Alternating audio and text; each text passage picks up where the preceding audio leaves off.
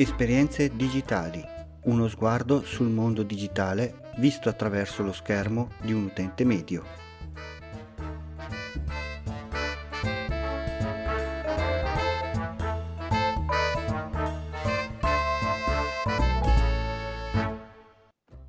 Salve a tutti, benvenuti da Capo Geek e bentrovati alla puntata numero 37 di Esperienze digitali. Prima di tutto voglio ringraziare tutti voi ascoltatori perché in poco più di un mese abbiamo superato i 500 ascolti, che magari non saranno tanti per qualcuno, ma per me sono tantissimi. Ma entriamo ora nel vivo della trasmissione. Oggi voglio parlarvi di un'esperienza che ho fatto qualche mese fa sul mondo delle scommesse sportive online. Come fanno tanti, anch'io ho cercato per anni su internet un modo per guadagnare dei soldi semplicemente e soprattutto velocemente. Un giorno mi sono imbattuto in un annuncio di un sito che si chiama NinjaBet che garantiva la vincita a una qualsiasi scommessa sportiva indipendentemente dal risultato.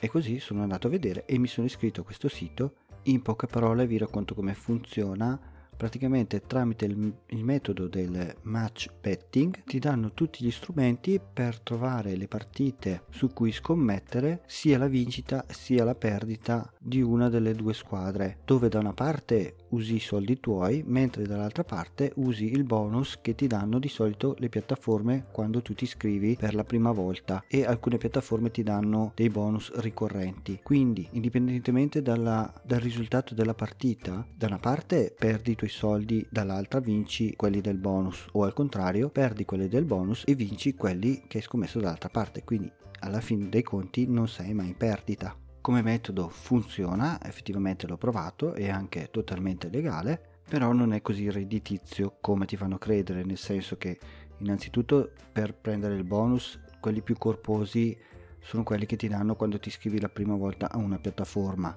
e anche quelli che ti danno poi nel tempo non sono sempre tutti giocabili e in più a volte per ricevere dei bonus devi comunque versare dei soldi sulla piattaforma e siano pochi o tanti comunque li devi versare. Alla fine non ero soddisfatto completamente di questo sistema e quindi ho cercato delle vie alternative. Così ho trovato un altro sito che si chiama tipshow.net che praticamente è una specie di social dove gli utenti postano le loro schedine e i loro pronostici e chi vuole è libero di seguirli oppure no. E qui mi si è aperto un mondo completamente nuovo che non sapevo esistesse.